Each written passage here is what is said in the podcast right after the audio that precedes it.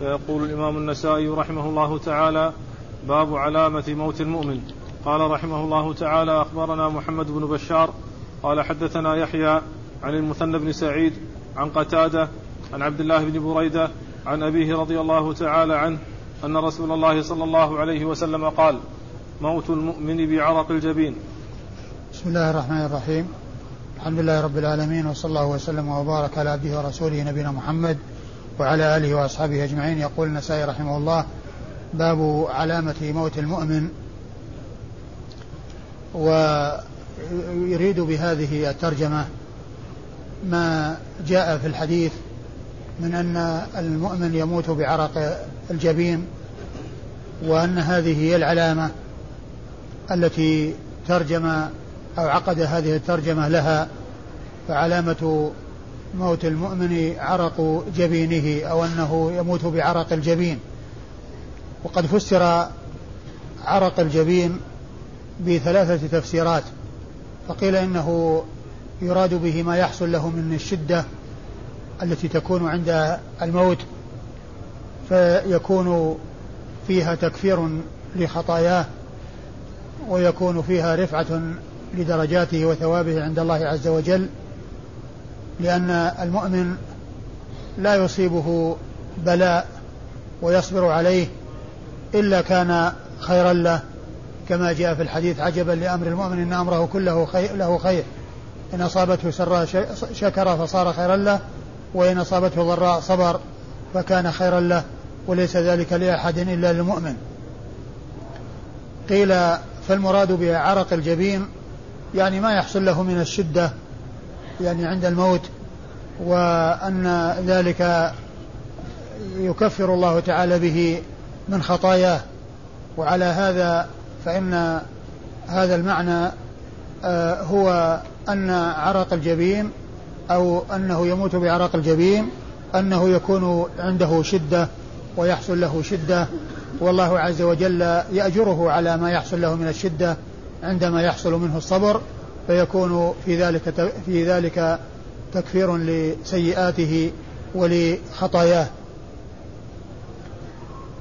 وفسر بأن أن عرق الجبين يكون حياء من الله عز وجل عندما تأتيه البشرى وقد قدم شيئا من الذنوب والخطايا وقد بشر فإنه يستحيي من الله عز وجل الذي آه، تفضل عليه وجاد عليه وحصلت له هذه البشرى مع أنه آه، حصل منه ما حصل من الإخلال بما عليه من حقوق النعم التي آه، أعطاه الله عز وجل إياه أعطاه إياها وأنه لم يقم بشكرها كما ينبغي فهو يعرق جبينه أو يحصل له ذلك حياء.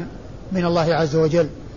وقيل إن هذه علامة تكون للمؤمن وإن لم يعرف المعنى. المهم أن أنه جاء في الحديث أنه يموت بعرق الجبين وسواء عرفت الحكمة من وراء هذا حصول هذه العلامة كونها يعني شدة كما في القول الأول أو كونها حياء كما في القول الثاني. والحديث الذي أورده النسائي في هذه الترجمة المؤمن يموت بعرق الجبين حديث بريدة بن الحصيب. حديث بريدة بن الحصيب الأسلمي رضي الله تعالى عنه.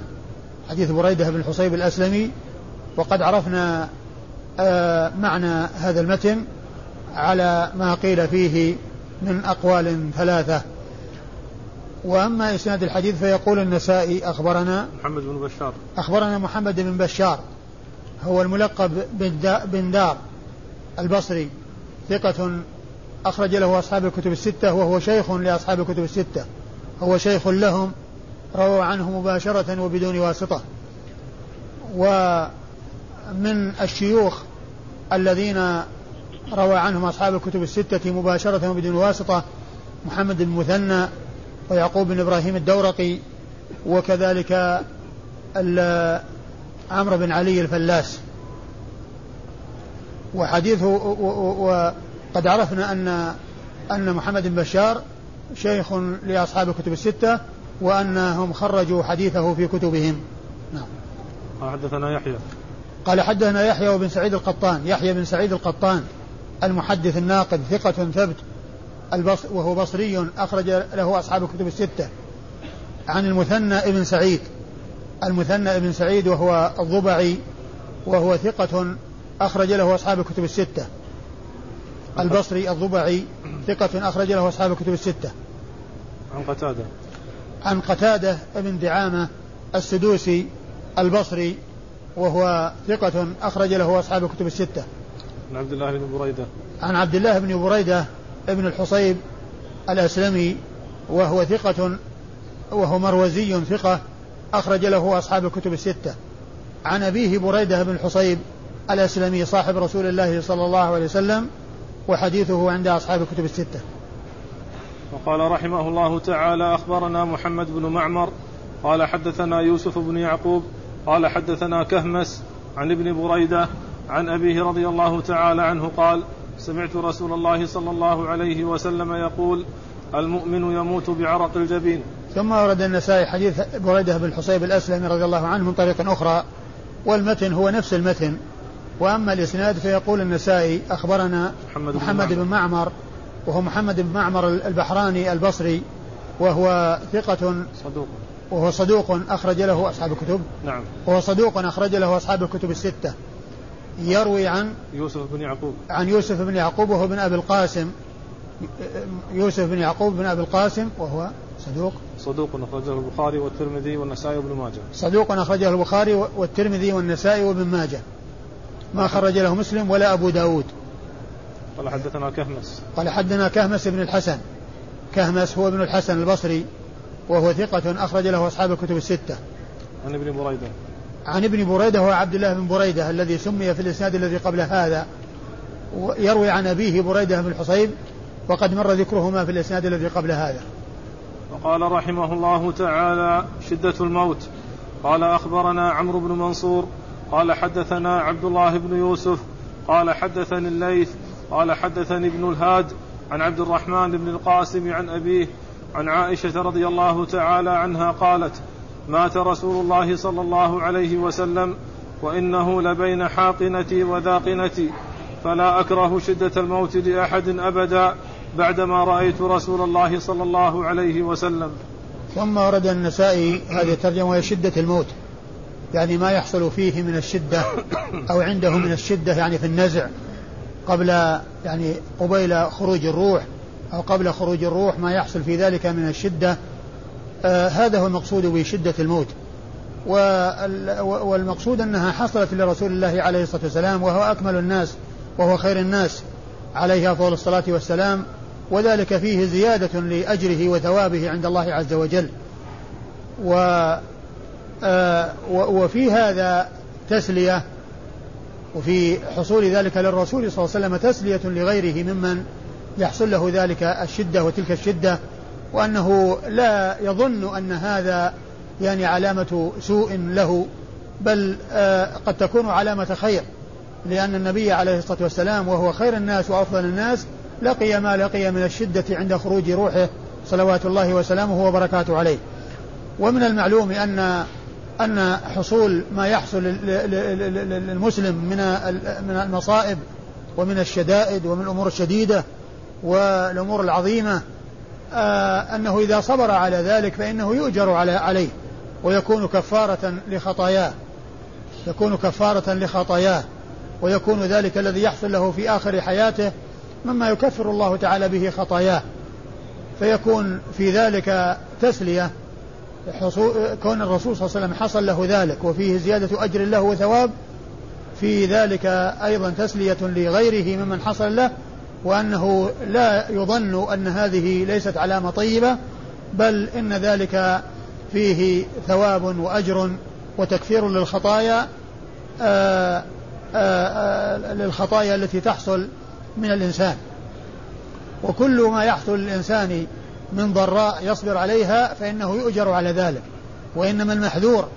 والأمر الذي ليس بحسن هو كون الإنسان يعني لا يرضى كان يتسخط ويحصل منه يعني ما يحصل من التبرم والتسخط فهذا هو الذي يضر الإنسان.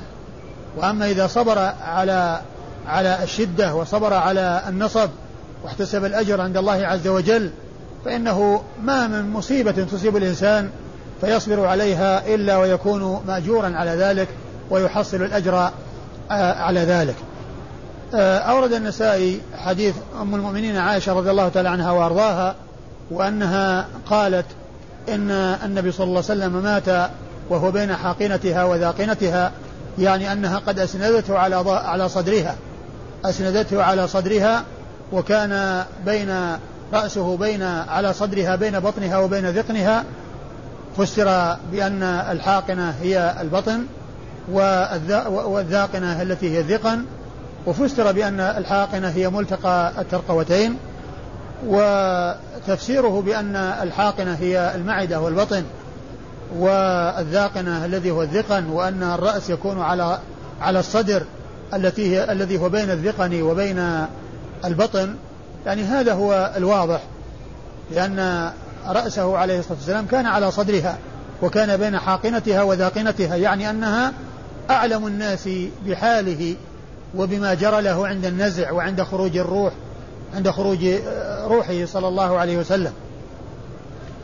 و آه ولهذا قالت ما أكره الموت لأحد أبدا بعدما رأيت ذلك لرسول الله صلى الله عليه وسلم. يعني معنى أنه ليس يعني آه ما هو علامة آه، يعني غير طيبة بل هو علامة طيبة.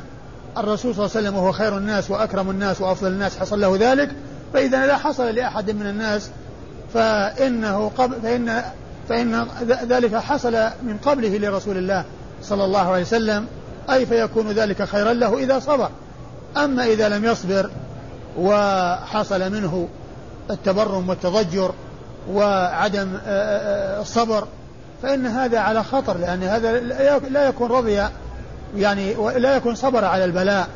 ومن المعلوم أن الصبر على البلاء هو الذي يؤجر عليه الإنسان. وأما إذا حصل منه كلمات يعني غير حسنة فإن هذا يكون فيه آه، عدم الصبر ويكون فيه صدور الكلام الذي آه، آه، يؤاخذ عليه الإنسان. صدور الكلام الذي يؤاخذ عليه الإنسان. والإسناد؟ أخبرنا عمرو بن منصور. أخبرنا عمرو بن منصور هو النسائي. عمرو بن منصور النسائي ثقة ثبت أخرج حديثه النسائي وحده. قال حدثنا عبد الله بن يوسف. قال حدثنا عبد الله؟ نعم عبد الله بن يوسف. قال حدثنا عبد الله بن يونس وهو التنيسي المصري. بن يوسف. عبد الله عبد الله بن يوسف؟ بن يوسف نعم. ها؟ بن يوسف. عبد الله بن يوسف التنيسي المصري. عبد الله بن يوسف التنيسي المصري وهو ثقة أخرج حديثه مسلم. ما ما ذكر ما هو تقريب موجود؟ الله بن يوسف. مسلم والترمذي والنسائي. ما هو التقريب موجود؟ هو فيه. ها؟ اي نعم. التنيس نعم. وما في غيره. عبد الله بن نعم. يوسف. البخاري وأبو داود والترمذي والنسائي. البخاري؟ البخاري وأبو داود البخاري وأبو داود والترمذي والنسائي. عبد الله بن يوسف التنيسي المصري. أخرجه البخاري وأبو داود والترمذي والنسائي. يعني ما خرج له مسلم ولا آه ولا ابن ماجه. قال حدثني الليث. قال حدثني الليث بن سعد. الليث هو بن سعد المصري. فقيه مصر ومحدثها. ثقة ثبت أخرج له أصحاب الكتب الستة. قال حدثني ابن الهاد. قال حدثني ابن, ابن الهاد. وهو وهو عبد وهو يزيد بن عبد الله بن الهاد. يزيد بن عبد الله بن أسامة بن الهاد المدني وهو ثقة مكثر من الرواية وحديثه أخرجه أصحاب الكتب الستة. وهو مشهور بالنسبة إلى جده لأنه هو يزيد بن عبد الله بن أسامة بن الهاد. عن عبد الرحمن بن القاسم. عن عبد الرحمن بن القاسم بن أبي بكر الصديق. عبد الرحمن بن القاسم ابن أبي ابن عبد الرحمن بن القاسم بن محمد بن أبي بكر الصديق وهو ثقة أخرج حديثه أصحاب الكتب الستة يروي عن أبيه القاسم بن محمد ابن أبي بكر الصديق وهو ثقة من الفقهاء السبعة في المدينة في عصر التابعين وحديثه أخرجه أصحاب الكتب الستة.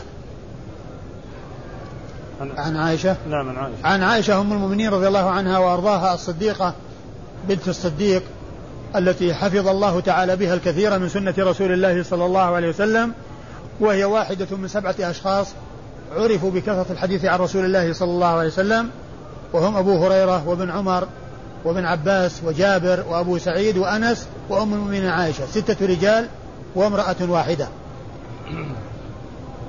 وقال رحمه الله تعالى الموت يوم الاثنين. قال أخبرنا قتيبة قال حدثنا سفيان عن الزهري عن أنس رضي الله تعالى عنه قال آخر نظرة نظرتها إلى رسول الله صلى الله عليه وسلم كشف الستارة والناس صفوف خلف أبي بكر رضي الله عنه فأراد أبو بكر أن يرتد فأشار إليهم أن امكثوا وألقى السجف وتوفي من آخر ذلك اليوم وذلك يوم الاثنين. ثم أورد النسائي هذه الترجمة وهي الموت يوم الاثنين. الموت يوم الاثنين. يعني آآ أورد تحتها حديث أنس بن مالك رضي الله تعالى عنه أنه أخبر أن آخر نظرة نظرها إلى رسول الله صلى الله عليه وسلم لما كشف كشفت الستارة والناس صفوف خلف رسول خلف أبي بكر رضي الله تعالى عنه وأرضاه فأراد أبو بكر أن يرجع القهقراء ليصلي أو ليتقدم رسول الله عليه الصلاة والسلام فأشار إليهم أن امكثوا ثم ألقي ثم أرجع الستار ومات الرسول صلى الله عليه وسلم من ذلك اليوم وكان ذلك يوم الاثنين وكان ذلك يوم الاثنين يعني أنه اليوم الذي مات فيه رسول الله صلى الله عليه وسلم. اليوم الذي مات فيه رسول الله عليه الصلاة والسلام أي أن أشرف الخلق وسيد الخلق عليه الصلاة والسلام يعني مات في ذلك اليوم. قال أخبرنا قتيبة. يقول نسائي اقرأ المتن. قال آخر نظرة نظرتها إلى رسول الله صلى الله عليه وسلم كشف الستارة والناس صفوف خلف أبي بكر رضي الله عنه فأراد أبو بكر أن يرتد فأشار إليهم أن امكثوا. وألقى السجف وتوفي من آخر ذلك اليوم وذلك يوم الاثنين. وهذا فيه وفي غيره من الأحاديث أن أبا بكر الصديق رضي الله عنه وأرضاه هو الذي كان يصلي بالناس. تلك المدة التي هي مدة مرضه عليه الصلاة والسلام.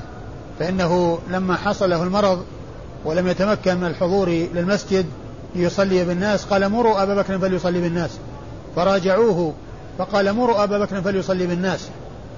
ولهذا وهذا وهذه علامة واضحة جلية إلى أنه الأحق بالأمر من بعده. رضي الله تعالى عنه وأرضاه. ولهذا قال الفاروق رضي الله عنه وأرضاه يوم السقيفة رضيك رسول الله صلى الله عليه وسلم لأمر ديننا أفلا نرتضيك لأمر دنيانا؟ رضيك رسول الله صلى الله عليه وسلم لأمر ديننا أفلا نرتضيك لأمر دنيانا؟ وكان وكان الناس يصلون في مدة مرضه عليه الصلاة والسلام خلف أبي بكر رضي الله عنه. وفي, وفي اليوم الذي مات فيه الرسول صلى الله عليه وسلم يعني حصل له نشاط ثم إنه كشف الستارة فظنوا أنه سيخرج وأنه سيأتي للصلاة بهم. وأراد أبو بكر رضي الله عنه أن يرجع القهقراء أن يرتد يعني أن يرجع إلى إلى الوراء حتى يخلي المكان لرسول الله عليه الصلاة والسلام. فأشار إليهم النبي صلى الله عليه وسلم أن امكثوا يعني على ما أنتم عليه خلف إمامكم أي على ما أنتم عليه خلف إمامكم. ثم توفي رسول الله صلى الله عليه وسلم من آخر ذلك اليوم. نعم. أخبرنا قتيبة. أخبرنا قتيبة هو بن سعيد بن جميل بن طريف البغلاني ثقة ثبت أخرج حديثه أصحاب الكتب الستة. قال حدثنا سفيان. قال حدثنا سفيان وهو بن عيينة. حدثنا سفيان وهو ابن عيينة الهلالي المكي ثقة حجة إمام فقيه أخرج حديثه أصحاب الكتب الستة. يروي عن الزهري. يروي عن الزهري والزهري وسفيان هنا غير منسوب. وإذا جاء سفيان غير منسوب يروي عن الزهري فالمراد به ابن عيينة. وكذلك إذا جاء سفيان يروي عنه قتيبة فالمراد به ابن عيينة. إذا جاء سفيان غير منسوب يروي عنه قتيبة قتيبة فالمراد به ابن عيينة. وإذا وكذلك إذا جاء سفيان غير منسوب يروي عن الزهري فالمراد به ابن عيينة. وهنا يروي عن يروي عنه قتيبة وهو يروي عن الزهري فهو ابن عيينة وهو ثقة آه، حجة إمام فقيه أخرج حديثه وأصحاب الكتب الستة. عن الزهري عن أنس. والزهري هو محمد بن مسلم ابن عبيد الله بن عبد الله بن شهاب بن عبد الله بن الحارث ابن زهرة بن كلاب. ينتهي نسبه إلى نسب إلى إلى قصي بن كلاب جد الرسول صلى الله إلى كلاب جد الرسول صلى الله عليه وسلم وقصي وزهرة أخوان. قصي بن كلاب وزهرة بن كلاب أخوان وهو مشهور بالنسبة إلى جده زهرة بن كلاب أخو قصي وكذلك مشهور بالنسبة إلى جده شهاب وهو جد جده وهو جد جده شهاب وهو مشهور بهاتين النسبتين إلى جده شهاب وإلى جده زهرة ابن شهاب ابن كلاب وهو ثقة آه، حجة فقيه آه، مكثر من رواية حديث رسول الله عليه الصلاة والسلام وهو من صغار التابعين الذين لقوا صغار الصحابة. عن عن أنس. عن أنس رضي الله عنه. أنس من صغار الصحابة والزهري من صغار الصحابة وصغار التابعين. وقد لقي هذا الرجل وهو من صغار التابعين ذلك الرجل من صغار الصحابة وهو أنس بن مالك رضي الله تعالى عنه. وصغار التابعين هم الذين أدركوا صغار الصحابة. وكبار التابعين هم الذين أدركوا كبار الصحابة. وأوساط التابعين هم الذين أدركوا أوساط الصحابة رضي الله تعالى عنهم. والزهري آه، هو من صغار التابعين وقد أدرك ذلك الصحابي أو روى وقد روى عن ذلك الصحابي آه، الذي هو أنس بن مالك رضي الله عنه. وهذا الحديث من الرباعيات من رباعيات النسائي وهي أعلى ما يكون عند النسائي لأن فيه قتيبة عن مالك عن عن قتيبة عن سفيان. قتيبة عن سفيان عن الزهري عن أنس بن مالك. أربعة. أربعة أشخاص يعني في الإسناد. وهو أعلى ما يكون عند النسائي لأنه ليس عند النسائي ثلاثيات. أعلى ما عنده الرباعيات وأنزل ما عنده العشاري الذي هو رجاله عشرة بين النسائي وبين رسول الله صلى الله عليه وسلم فيه عشرة أشخاص. وقال رحمه الله تعالى الموت بغير مولده. أخبرنا يونس بن عبد الأعلى قال أخبرني ابن وهب قال أخبرني حيي بن عبد الله عن أبي عبد الرحمن الحبلي عن عبد الله بن عمرو رضي الله تعالى عنه قال مات رجل بالمدينة ممن ولد بها فصلى عليه رسول الله صلى الله عليه وسلم ثم قال يا ليته مات بغير مولده. قالوا ولم ذاك يا رسول الله؟ قال إن الرجل إذا مات بغير مولده قيس له من مولده إلى منقطع أثره في الجنة. ثم ورد النسائي هذه الترجمة وهي موت ال موت ال إيش؟ الموت بغير مولده. الموت بغير مولده. يعني هي يكون يعني كونه يموت في أرض لم يولد فيها يموت في أرض لم يولد فيها. آه، أورد النسائي فيه حديث آه، عبد الله بن عمرو. حديث عبد الله بن عمرو العاص. حديث عبد الله بن عمرو عبد الله بن عمرو بن العاص رضي الله تعالى عنهما آآ آآ وفيه أن النبي عليه الصلاة والسلام أنه مات رجل بالمدينة ممن ولد بها فصلى عليه الرسول صلى الله عليه وسلم وقال يا ليته مات في غير مولده. فقيل ولم يا رسول الله؟ قال لأن المؤمن إذا مات في غير مولده قيس له من من مولده من مولده إلى منقطع أثره. من مولده إلى منقطع أثره. في الجنة. منقطع نعم إلى منقطع إلى منقطع أثره في الجنة يعني أنه يقاس له آآ آه، آآ آه، إما أنه من من من, من يعني من من ولادته إلى وفاته أو أنه كان في السفر الذي سافره يعني من مكان ولادته إلى المكان الذي قبضت روحه فيه يعني تلك المسافة التي قطعها في السفر فإنه آه، يقاس له في الجنة ويعطى ما يقابلها ويعطى ما يماثلها. هذا هو معنى معنى الحديث. وهو يدل على فضل الموت بغير المولد وأن الإنسان يؤجر على ذلك ويحصل أجرا على ذلك وهو ما أخبر به النبي الكريم عليه الصلاة والسلام في هذا الحديث. أخبرنا يونس بن عبد الأعلى. أخبرنا يونس بن عبد الأعلى وهو صدفي المصري وهو ثقة أخرج له مسلم والنسائي وابن ماجه. وهو ثقة أخرج له مسلم والنسائي وابن ماجه. قال أخبرني ابن وهب. قال أخبرني ابن وهب وهو عبد الله بن وهب المصري وهو ثقة فقيه أخرج حديثه أصحاب الكتب الستة. قال أخبرني حيي بن عبد الله. قال أخبرني حيي بن عبد الله. المعافري المصري. المعافري المعافري المصري وهو صدوق وهو صدوق وهو صدوق يهم أخرج له أصحاب السنة الأربعة. صدوق يهم أخرج له أصحاب السنة الأربعة.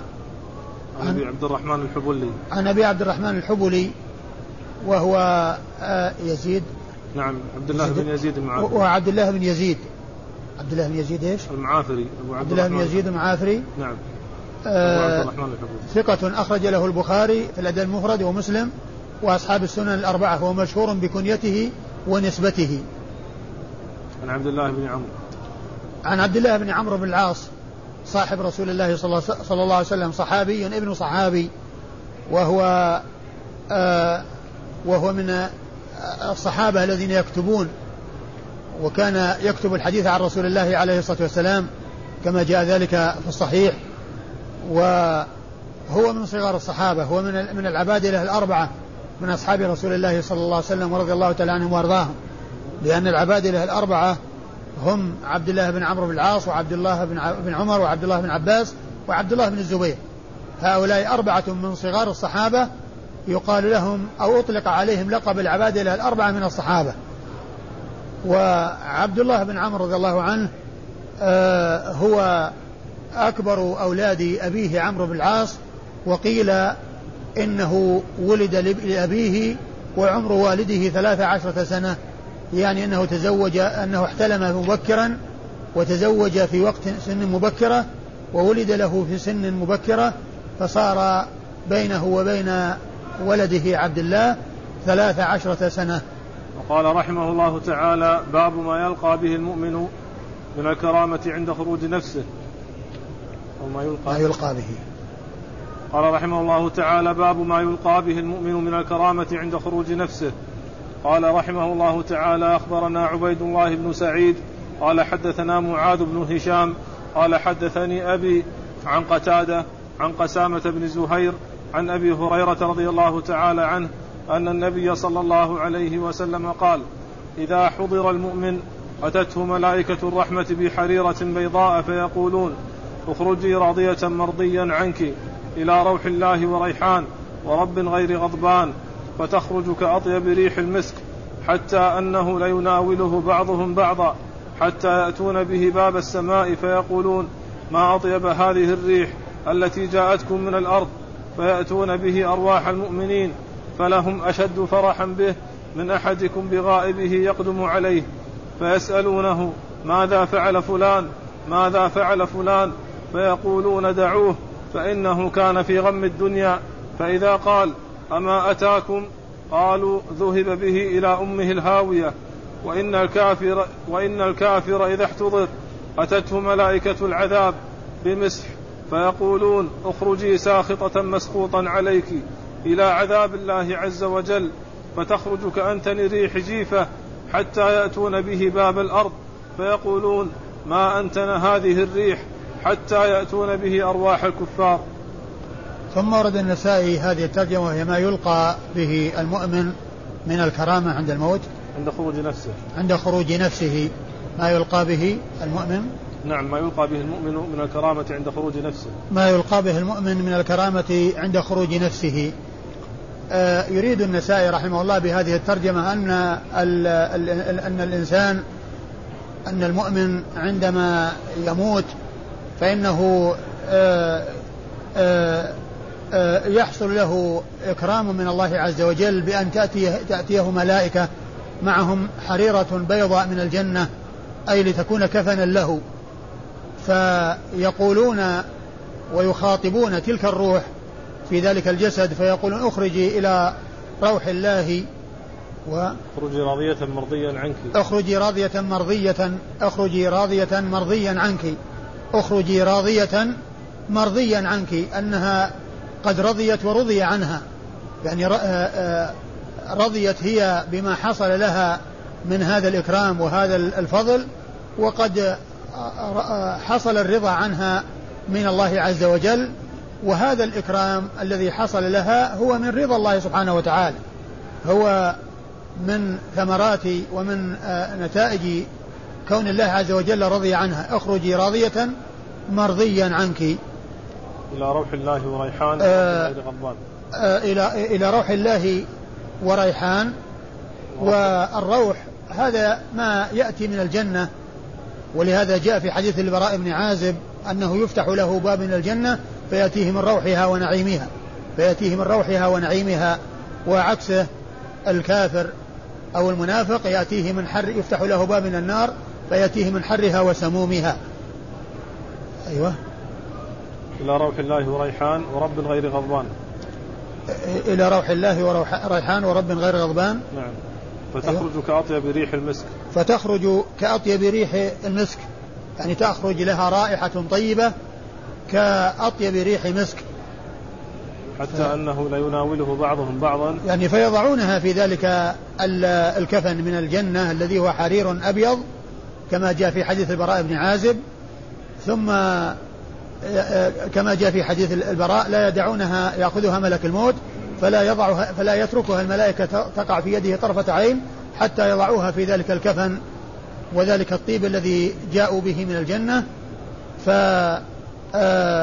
وهي نفسها تخرج بهذه الريح الطيبة فيتناولونها أو يناولهم يناولها بعض يناولهم يناول بعضهم إياها يناول يناولها بعضهم بعضا حتى تأتي إلى أبواب السماء فيقال ما هذه؟ ما أطيب هذه الريح التي جاءتكم من الأرض؟ ما أطيب هذه الريح التي جاءت من الأرض؟ أيوة. فيأتون به أرواح المؤمنين. فيأتون به أرواح المؤمنين.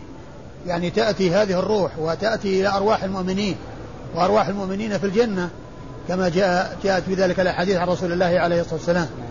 الحديث الذي يقول فيه النبي صلى الله عليه وسلم نسمة المؤمن طائر يعلق في الجنة. نسمة المؤمن طائر يعلق في الجنة يعني أنها على صورة طير.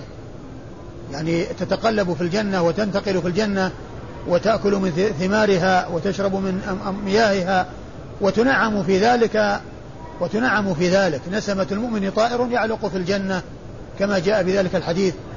وجاء بالنسبة للشهداء أنهم أرواحهم في أجواف طير خضر. في أجواف طير خضر. وأما المؤمنون فجاءت أنها على صورة نسمة المؤمن على صورة طير. فتلتقي هذه الروح بتلك الأرواح فيسألونها عن بعض الأشخاص الذي كانوا يعرفونهم فتقول يقولون ما حال فلان ما حال فلان؟ فيقول بعضهم لبعض دعوه فإنه لا يزال إنه كان في غم الدنيا. إنه كان في غم الدنيا. ثم إيش يقول؟ فإذا قال أما أتاكم ثم يقول أما أتاكم يعني أنه قد مات من قبل أي أنه قد مات من قبل فيقولون إنه ذهب, ذهب به إلى أمه الهاوية يعني أنه ألقي في النار أنه ألقي في النار كما جاء في القرآن وأما من خفت موازينه فأمه هاوية وما أدراك ما هي نار حامية أيوة وإن الكافر إذا احتضر أتته ملائكة العذاب بمسح فيقولون اخرجي ساخطة مسقوطا عليك. وإذا الكافر إذا احتضر أتي آتته الملائكة بمسح وهي وهو لباس آه يعني آه لباس يأتون به من النار كما جاء في حديث البراء بن عازب أيضا. آه وفسر بأنه أنه غليظ وأنه شديد وأنهم يضعونها في ذلك المسح. الذي هو كفن لها على عكس المؤمن المؤمن في حريرة بيضاء وأما هذا بهذا المسح الذي يأتون به من النار والعياذ بالله فيضعونها في ذلك المسح. أيوة. فيقولون اخرجي ساخطة مسقوطا عليك. فيقول اخرجي ساخطة مسقوطا عليك. اخرجي ساخطة مسقوطا عليك. عكس الذي قبله المؤمن اخرجي راضية راضية مرضيا عليك. راضية مرضيا عليك أو عنك. ف آه، هنا ساخطة مسخوطا عليك. يعني عكس أولئك تماما. هناك راضية مرضيا عنها وهنا ساخطة مسخوط عليها. ساخطة مسخوط عليها. وقد جاء في حديث البراء بن عازب أنها تتفرق. إذا قيل لها اخرجي تتفرق في الجسد فيستخرجونها كما يستخرج السفود من من الصوف المبلول. يعني العصا التي أو الحديدة التي في فيها أشواك يعني في اليمين والشمال ثم تكون في وسط صوف فإنها إذا جرت وأريد استخراجها من الصوف لا تخرج إلا وقد تمزق الشعر أو الصوف الذي يلاقي تلك ال تلك ال ذلك الذي في ذلك السفود من الأشواك أو الحديد الذي يقطع فتخرج كما يخرج السفود من الصوف المبلول. يعني أنها بشدة لأنها لا تريد الخروج لأنها بشرت بالعذاب الأليم ووعدت أوعدت بكونها ساخطة مسخوطا عليها. أيوة. مسخوطا عليك إلى عذاب الله عز وجل. فتخرج كأن تخرج إلى عذاب الله. يعني معناه اخرجي إلى عذاب الله. ساخطة مسخوطا عليك. اخرجي إلى عذاب الله ساخطة مسخوطا عليك. أيوة. فتخرج كأنتني ريح جيفة. فتخرج كأنتني ريح جيفة. هناك تخرج كأطيب ريح مسك وهذه تخرج كأنتني ريح جيفة والعياذ بالله. حتى يأتون به باب الأرض. حتى يأت...